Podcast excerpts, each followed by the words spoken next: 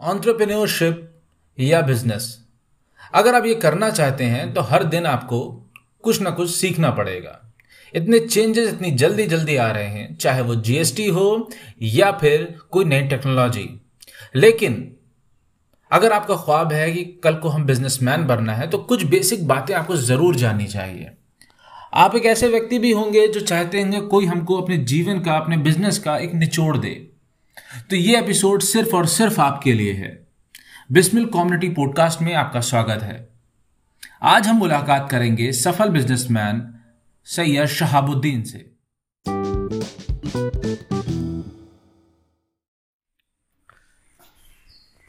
अपने बिज़नेस में सफल बनने के लिए एक इंसान में कम से कम दो तीन चीज़ों का होना बहुत ज़रूरी है।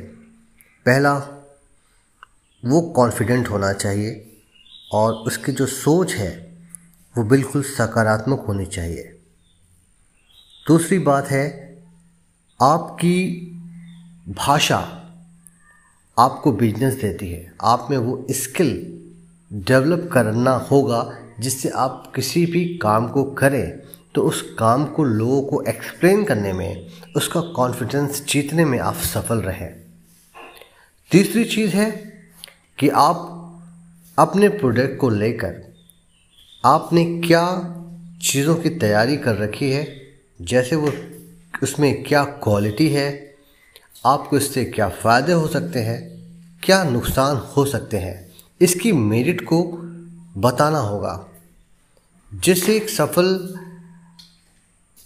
व्यापारी होने के नाते वो कस्टमर आपसे संतुष्ट होगा और उसे एक अपनापन, एहसास होगा, जिससे वो आपसे वो चीज़ों को लेकर डील कर सकता है।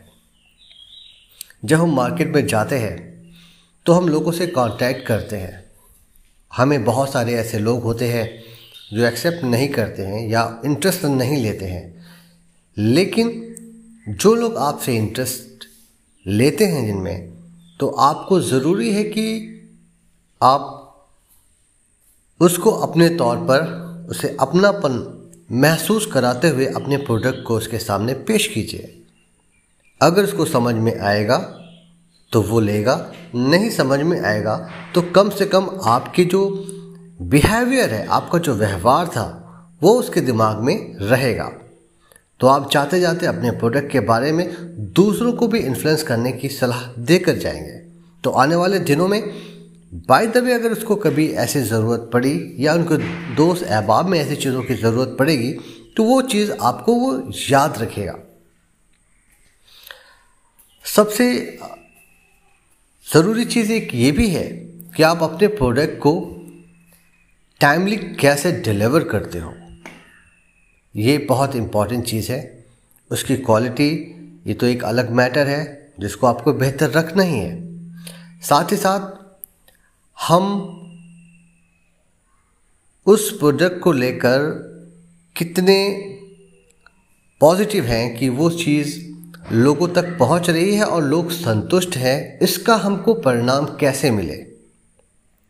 तो लोगों से बीच बीच में आप उसके रिज़ल्ट पूछें और उसकी जो कमियाँ आपको मिलें, उसको बुराई के तौर पर ना लेकर उसको एक अच्छे बिजनेसमैन के तौर पर एक्सेप्ट करें और उसे आने वाले नेक्स्ट प्रोडक्ट में बेहतर बनाने की कोशिश करें।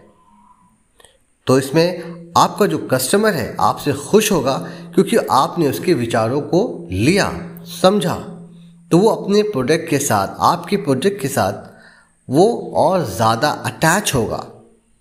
तो ये बहुत ज़रूरी है। साथ ही साथ लोगों से आई कांटेक्ट लोगों से प्यार और सॉफ्ट स्पोकन वाली जो फीलिंग होती है, उसके साथ कस्टमर के साथ बात करना बहुत ज़रूरी है। प्राइस और इन सब चीज़ों की बात तो बाद में होगी, पहले उसका आपको दिल जीतना है। धन्यवाद।